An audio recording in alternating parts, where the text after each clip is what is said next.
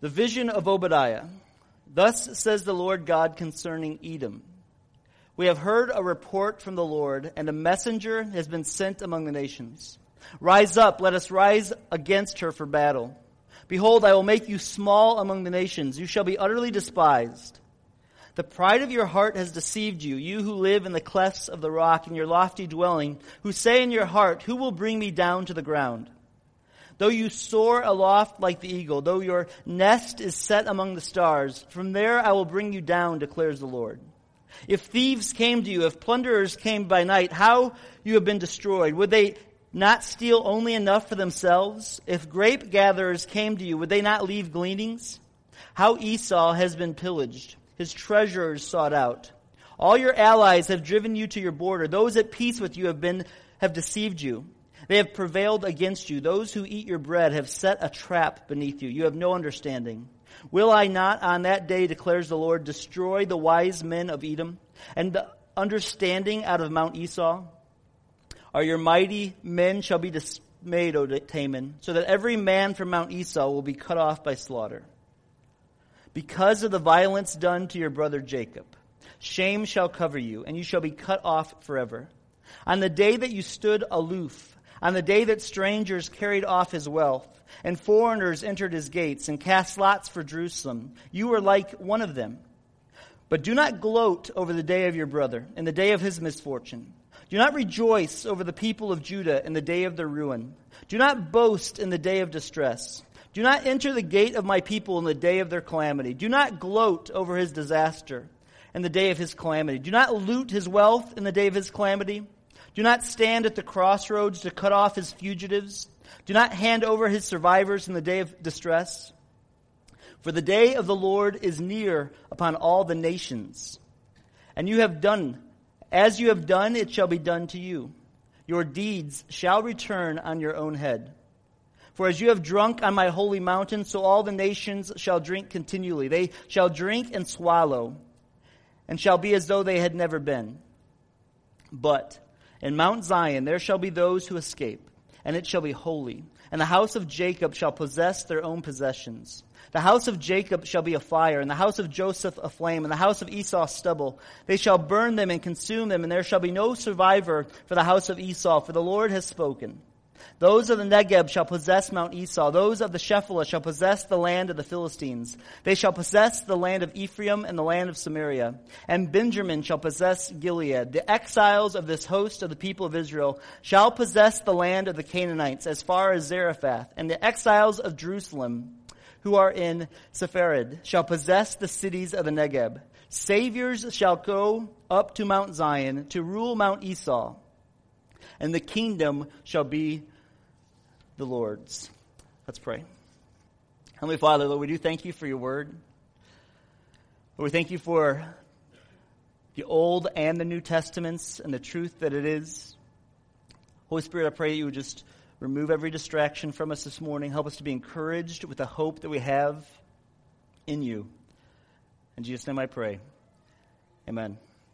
We, we all love reliable things, don't we? We all we love we love reliable um, things. People, when they, especially when it comes to vehicles, sometimes um, they love a reliable vehicle. When you hear somebody talk about their their uh, most reliable vehicle, sometimes it wasn't the best looking vehicle that they had. Sometimes it was just an old beater, and they'll they'll sit on the porch and tell their grandkids, you know, we had this car and it looked ugly, but man, every time I got up to go to work, it would turn over. It was just so reliable. We, we love reliable things. I had a 1982 Chrysler New Yorker um, that I paid $400 for when I went to uh, moved to Minneapolis with it.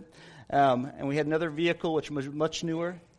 And in all the winters in Minneapolis, go out to there, the 82 Chrysler New Yorker would turn right over. It was a reliable vehicle. We love reliable things. Coaches love reliable things. I asked Brad Coons, who's the football coach at Plano, um, how important is being reliable in sports and particularly with football. And he said this. He says, coaches will not play athletes that they cannot trust or count on. A coach would rather have someone who is average, but always show up and do what is asked of them, than someone who is, who has all the talent in the world, but the coach knows the kid could randomly miss a practice, a game, quit, or do other things to let the team down. Counting on someone who is not reliable is like going deer hunting with a known cannibal. You can go out time after time and have successful hunts as long as you put in the extra effort to help the cannibal to be reliable and trustworthy. But the minute you let your guard down, you're dinner. Um, it's important that we are reliable. That was that was Brad's attempt at humor. Uh, it was not mine, um, but I used it anyway. Uh, we we we like reliable. Uh, we like reliable things. Reliab- being reliable is important. And often we we ask in our own lives: Is, is God reliable? Is God reliable? Because life is filled with a lot of big ifs.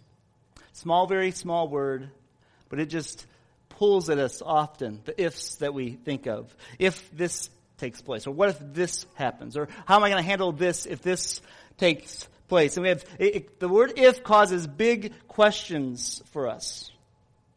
And as Christians, we want to know if this takes place, is God going to be reliable? Is God going to be there for? Because there are difficult things that are taking place in people's lives. And that's the exact reason why the book of Obadiah was written. Very short prophecy that God gave Obadiah, but it answers some of the biggest if questions that we have. If and is God reliable? When Obadiah wrote this book, the nation of Israel had been destroyed. They had sinned against God. They had uh, not followed God's ways. And God let the judgment of God come upon them. And the nation of Israel was attacked by the Bab- was attacked by the Babylonians in 586 BC, and the temple was destroyed, Jerusalem was destroyed, and they were in exile for years. And there was a small band of Jews that finally came out of exile, maybe 40,000 of them. And economically, they're destroyed. Politically, they're barely anything. Emotionally, they're destroyed. They had all these promises of God. He, he pulled them out of Egypt. God said, You're my chosen people. I will be with you. I'll be with you. They sinned against him. He let the judgment come on them. And now there's this group of people who are just struggling to survive, filled with all kinds of questions. Was this the way their existence was going to be? Was God's promises of things great ever going to come true? Would Edom get away with the evil that it did to us. And that's the situation that Obadiah came into. And God spoke to these people, real people who really lived, and He speaks to us. And really, He's saying to them, answering the question, is God reliable?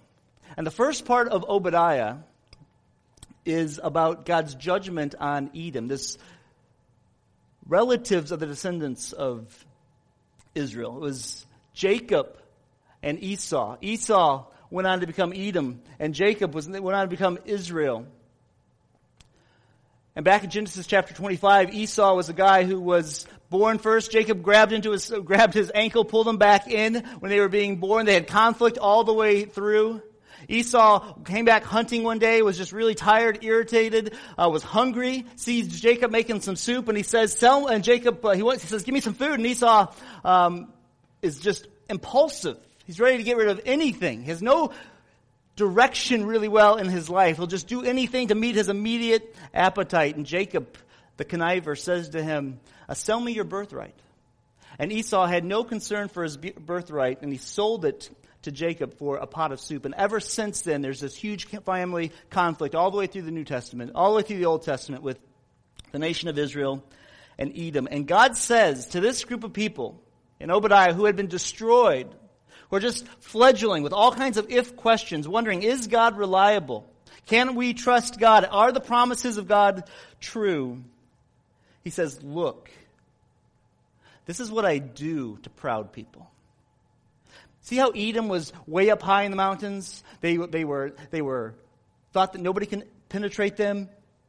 They had all kinds of money. Edom would not let the nation of Israel passed through when they were going to the promised land, which caused huge conflicts for Moses. And so they had this trail through their country that people would have to go through. And they would charge people huge amounts of taxes. So Edom wasn't a massive city, wasn't a massive people, but they had a lot of money because they charged unimaginable taxes to let people go through. So they had all these accounts of wealth.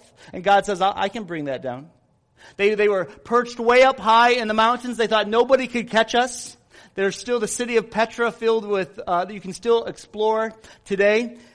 Their accommodations, they thought nobody could reach us. They had unbelievable alliances with other countries. And they thought for sure we're safe. And they were smart. They had unbelievable academics, unbelievable wisdom. And they thought, no, we, we've got all these things. We have it going for us. Nothing can happen to us. You can have all the money in the world. You can have the greatest accommodations in the world, the greatest alliances in the world, and the greatest smarts and academics in the world. But if you don't have God, you're in huge trouble.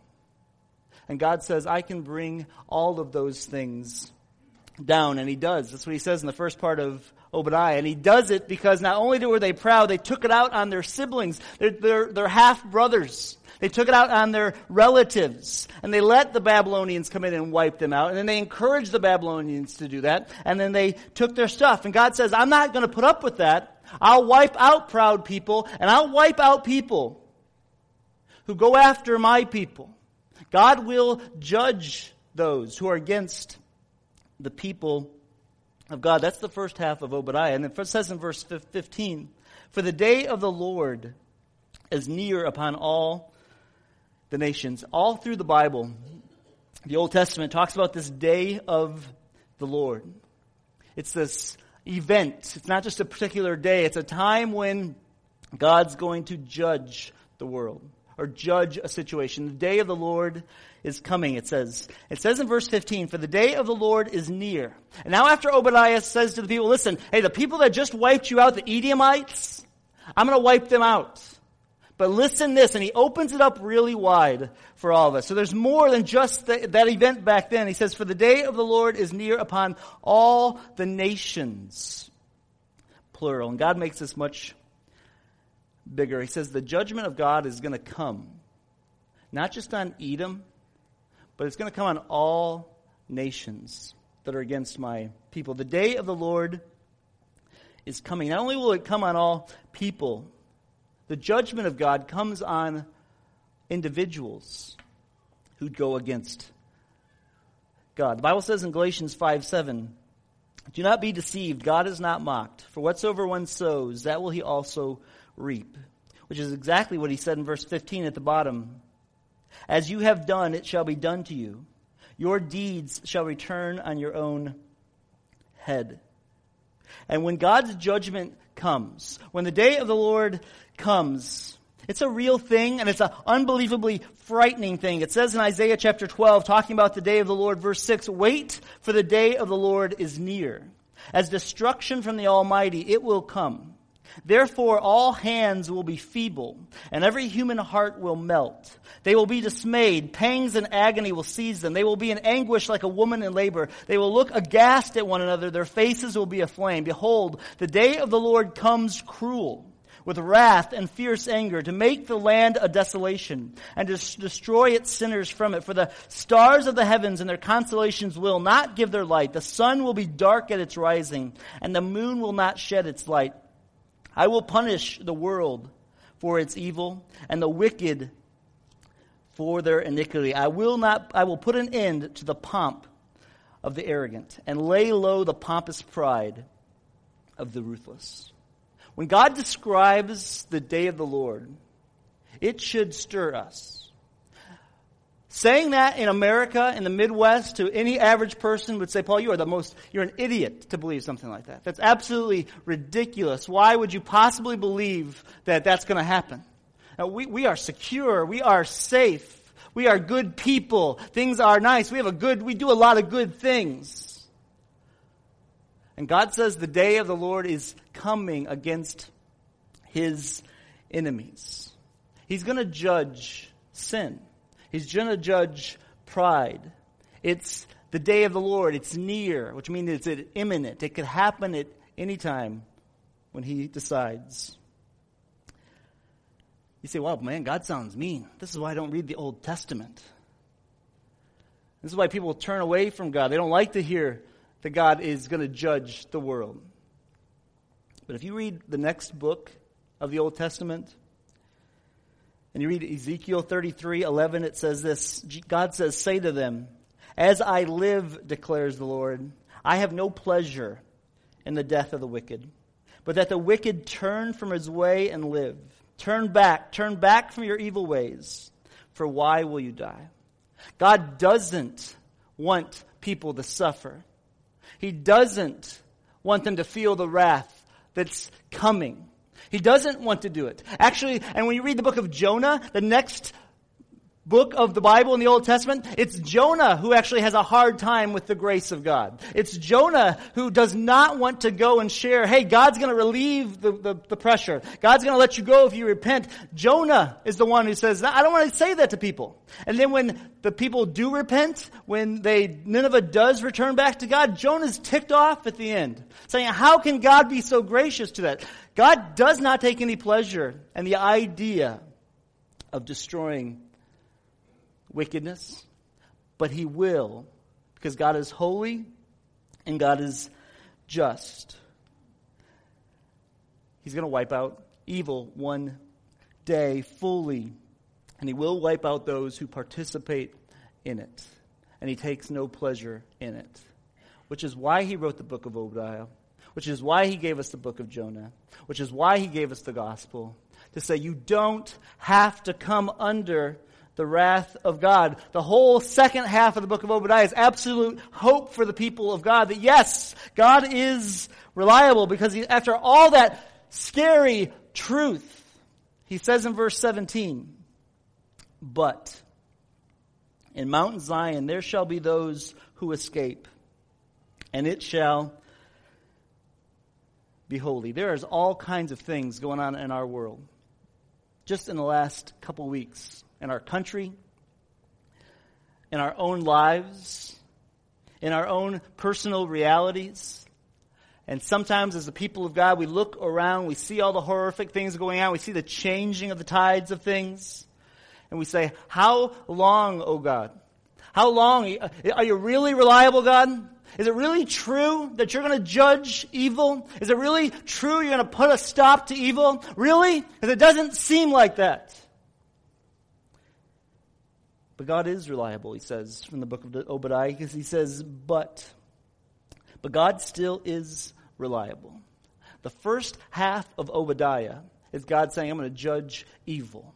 I'm going to judge pride. So repent and humble yourselves. And the second half of Obadiah is saying there is absolute hope for those who follow me quirky way to remember what the book of Obadiah is about is when you see the prophecy of God, you could just say, oh, I mean, this is God saying, oh, listen to this. And then he says, oh, bad eye. Eye is pride. The, it is, do not have pride. But the second half is, ah, God's reliable. God is in control. God is reliable for the people of God and for us today because he sent a Savior for your life. And the God that we are talking about is the God of Abraham, Isaac, and Jacob. The Father, Son, and the Holy Spirit. That's the God that we're talking about. Jesus Christ, His Son, and our Lord. And the reason that we know that God is reliable, the reason that you can know that God is reliable in the midst of all the craziness that you may see around you or in you or you may feel if you're a follower of Jesus Christ, the way you can know that you can have this hope that you can say, ah, is because God is reliable and He sent a Savior for your life. But in Mount Zion there shall be those who escape. Christianity is a rescuing faith. It's God who broke into our world. Who, who we, we were against God. We, we, nobody, there's none righteous, no, not one. None of us would have turned to God. We have no desire for God. We never would have come up with the idea to turn to God. Our pride would have kept us down. But God in His grace, He said, I'm going to come to you. I'm going to rescue you. Christianity is a rescuing faith that says you can't do anything on your own. It's everything that I have to do for you. Yesterday, tragically, a 17 year old boy was found in Lake Michigan, drowned. And I saw the picture in the newspaper. And it took to rescue one 17 year old boy who tragically drowned, there had to be about 30 emergency workers to take one person out of the world, out of the water. God sent his son. He sent Jesus Christ to us to rescue us, and that's who we wait for. 1 Thessalonians 1:10 says, "To wait for his son, from heaven, whom he raised from the dead. Jesus, who delivers us from the wrath to come. We don't have to suffer the wrath to come. Jesus has rescued us from the wrath to come. God's reliable because he sent a savior to save you. He said, some are going to escape. The wrath of God, the judgment of God, the day of the Lord is coming.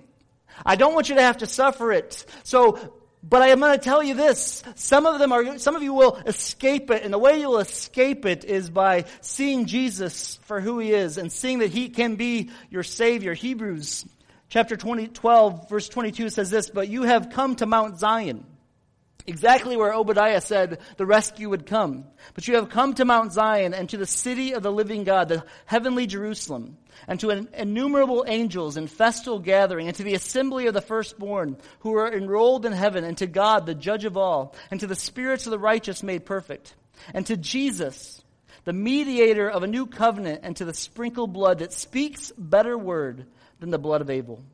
See that you do not refuse him who is speaking. We don't have to suffer the wrath of God because God is reliable. He sent us a Savior. The gospel says that if we see ourselves as sinners and confess with our mouth and repent and turn to Jesus Christ, we are rescued.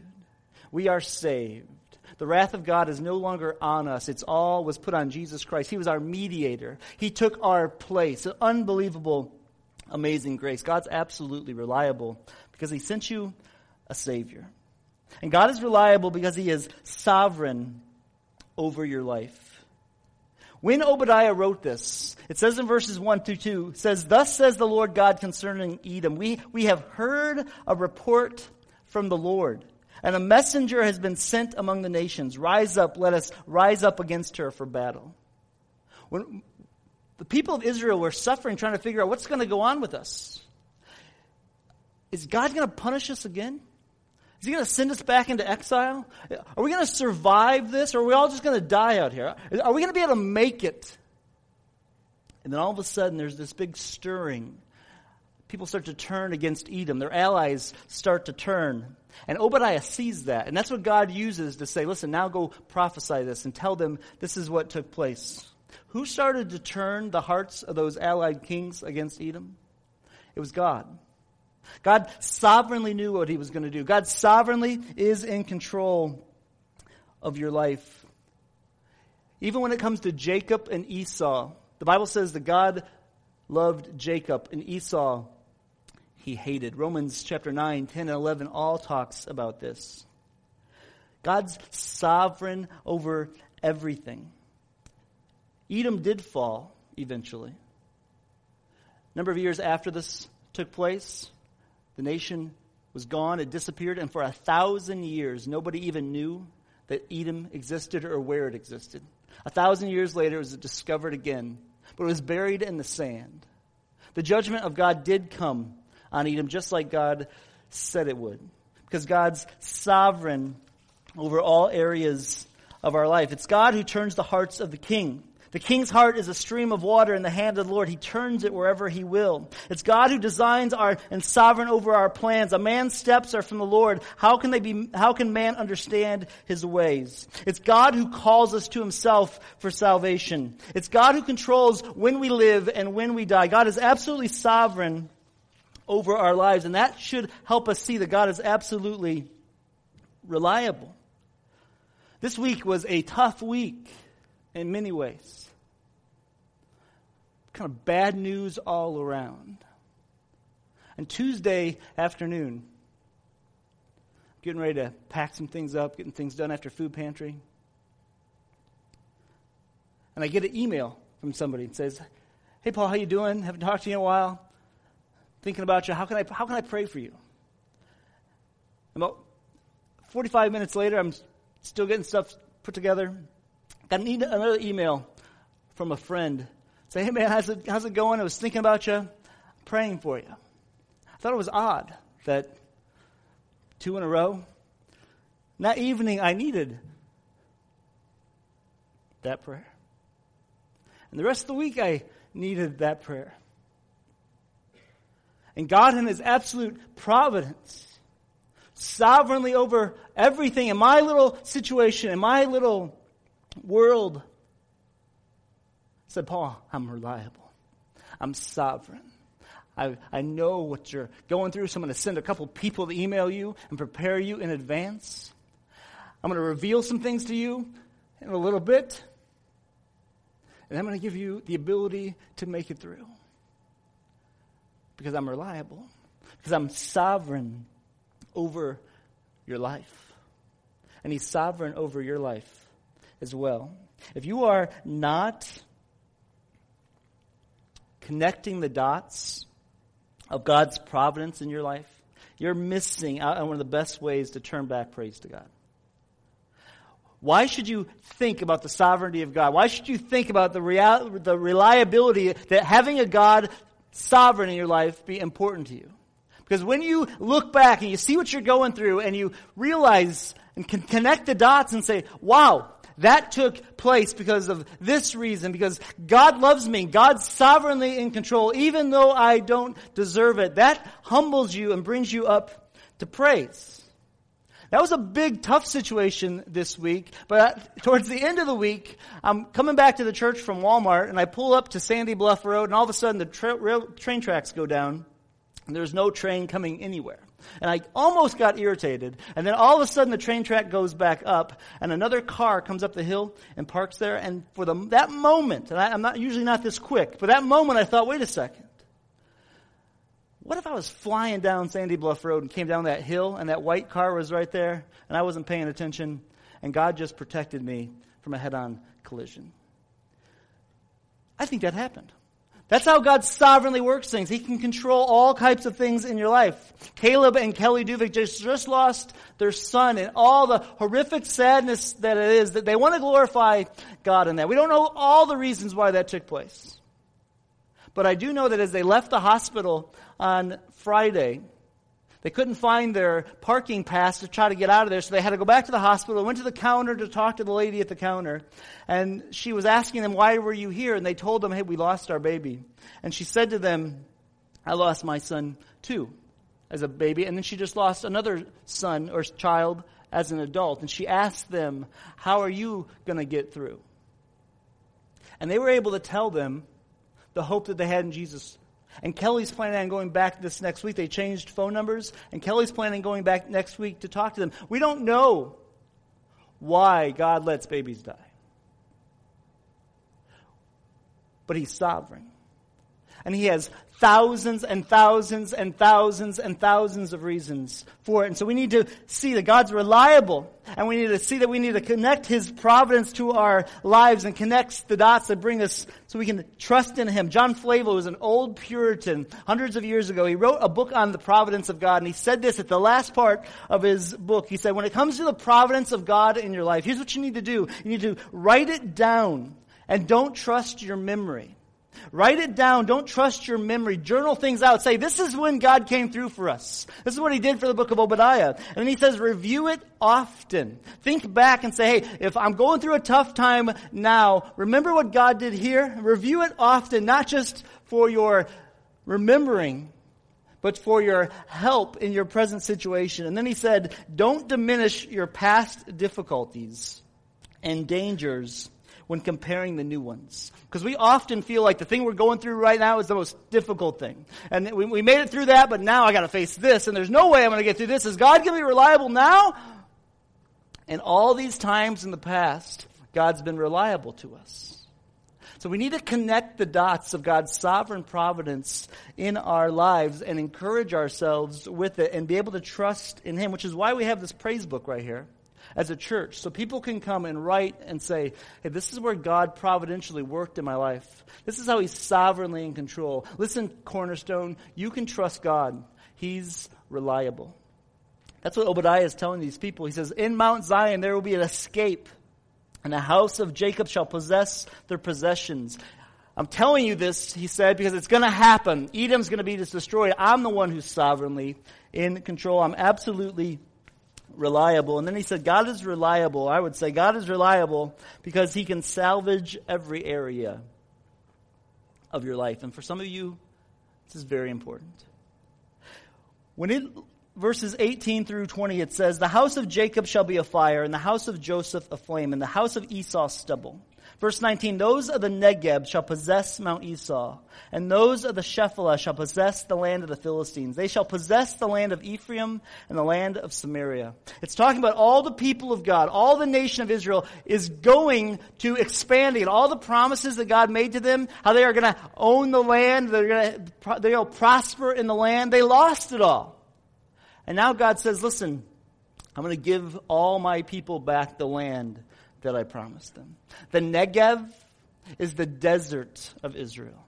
And then there's the plains of Israel. And then there's the very fruitful parts of Israel. And then there's the ocean parts of Israel, which all, in many ways, pictures our lives. We have desert areas of our lives. Things we don't want people to know about, things we don't want people talking about. And we have great times in our lives where God's blessed us, huge blessings, good things going on. And then we just have the plains times where we're planting things, we're waiting for things to grow. Don't we? God restored back, and He said, I'm going to promise you, I will restore everything that I promised to you because God is reliable. Which I just want to say, God is reliable because He can salvage every area of your life. You might think you have some very broken moments or wasted years or very damaging things have happened to you. You think, how can God redeem that? How can anything good come from that? The book of Obadiah, and God says, I can salvage anything.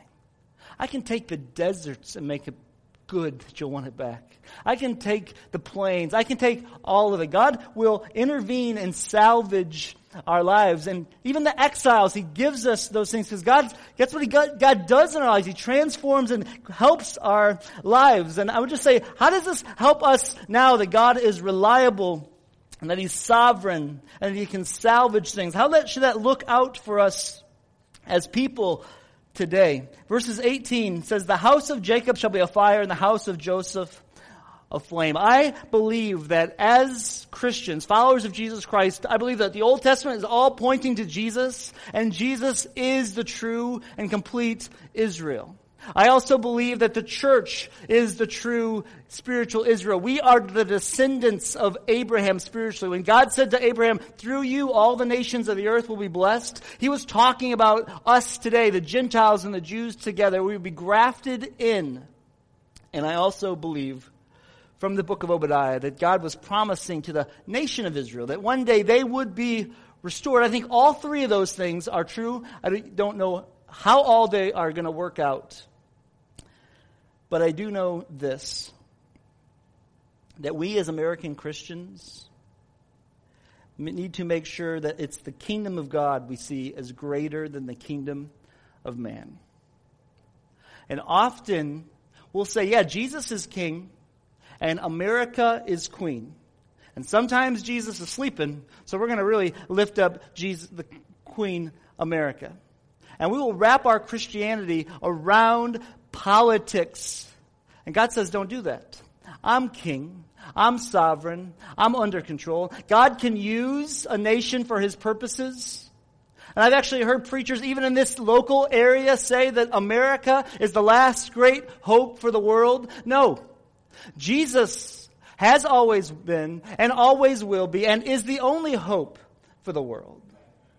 It is good to be an American. It's the grace of God on our lives. But if we look to a political figure, politically or even spiritually, and lift somebody up, that's not saying that Jesus is king. He reigns supreme over everything. And so we need to be very careful that we don't tie our Christianity with our patriotism. And see, this is a gift of God, but this is supreme over everything. America will not stand at the end of the time. America will be judged for the things that have taken place. And God's grace, we pray that revival would change, that we would be like the people in Jonah's day and would repent. But Jesus is still king over all. Jesus still reigns supreme. And the kingdom of God is now.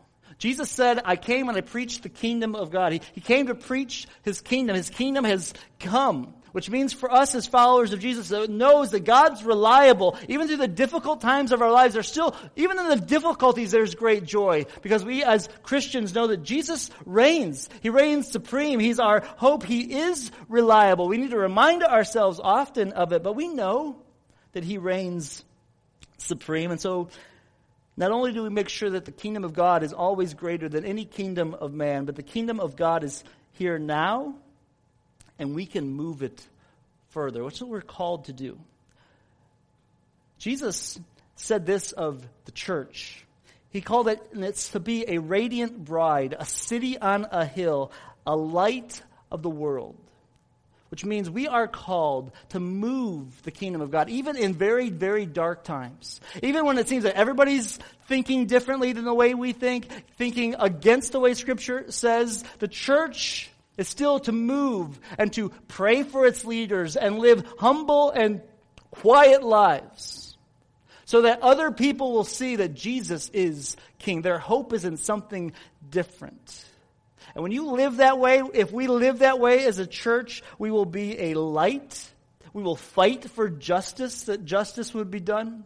Because God desires justice done, but we'll also have great joy. And people will look at us and say, wow, in the midst of great difficulty, in the midst of great hardship, man, they are working for justice, but man, they are the happiest people that I possibly have ever met. There's absolute joy in them. They are, there's a security in them that I don't have. And hopefully through that, other people's lives would be woke up to the gospel. If Caleb and Kelly are able to deal with this and talk to this lady who's gone through an unbelievable, both of them, unbelievable difficult thing, because Caleb and Kelly know Jesus Christ and it's their desire to worship Him, it's going to be very difficult for them. But they're doing it with a hope that this lady does not have.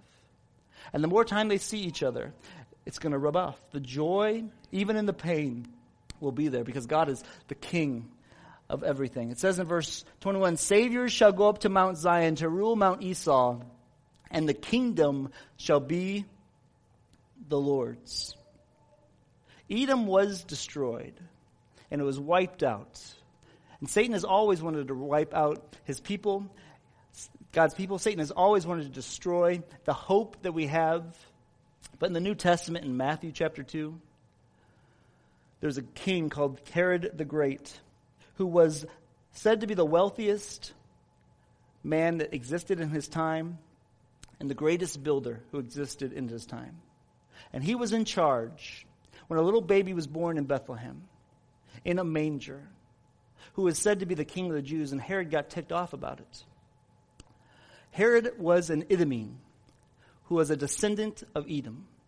And Herod said, I'm going to wipe out all the children of Bethlehem. And God said, No, you're not. I'm going to move my son to Egypt. And then it says in Matthew chapter 2 then Herod died, but Jesus lived. He lived a life perfectly. He died on the cross for our sins. He rescued us. And he rose again. And Jesus lives today. Edom is gone. Herod is gone. But Jesus reigns. His kingdom will reign forever. And because of Jesus, God is reliable. And we can rest in the reality that God is forever reliable. And He just calls us to hope in God.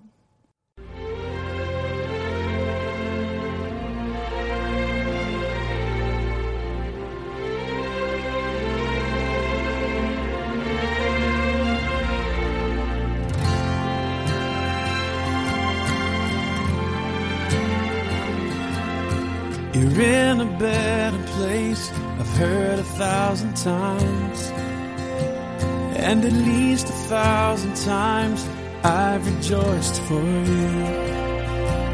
But the reason why I'm broken, the reason why I cry is how long must I wait to be with you? I close my eyes and I see your face, if home's where my heart is, then I'm out of place. Lord, won't you give me strength to make it through somehow? I've never been more homesick than now.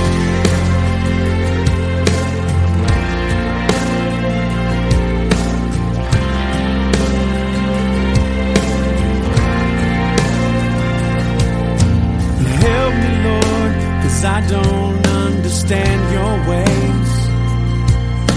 The reason why I wonder if I'll ever know.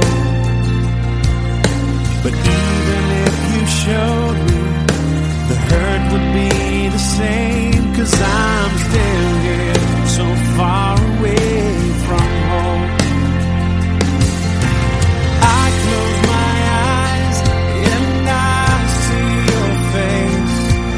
Home's where my heart is, then I'm out of place. Lord, won't you give me strength to make it through somehow? I've never been more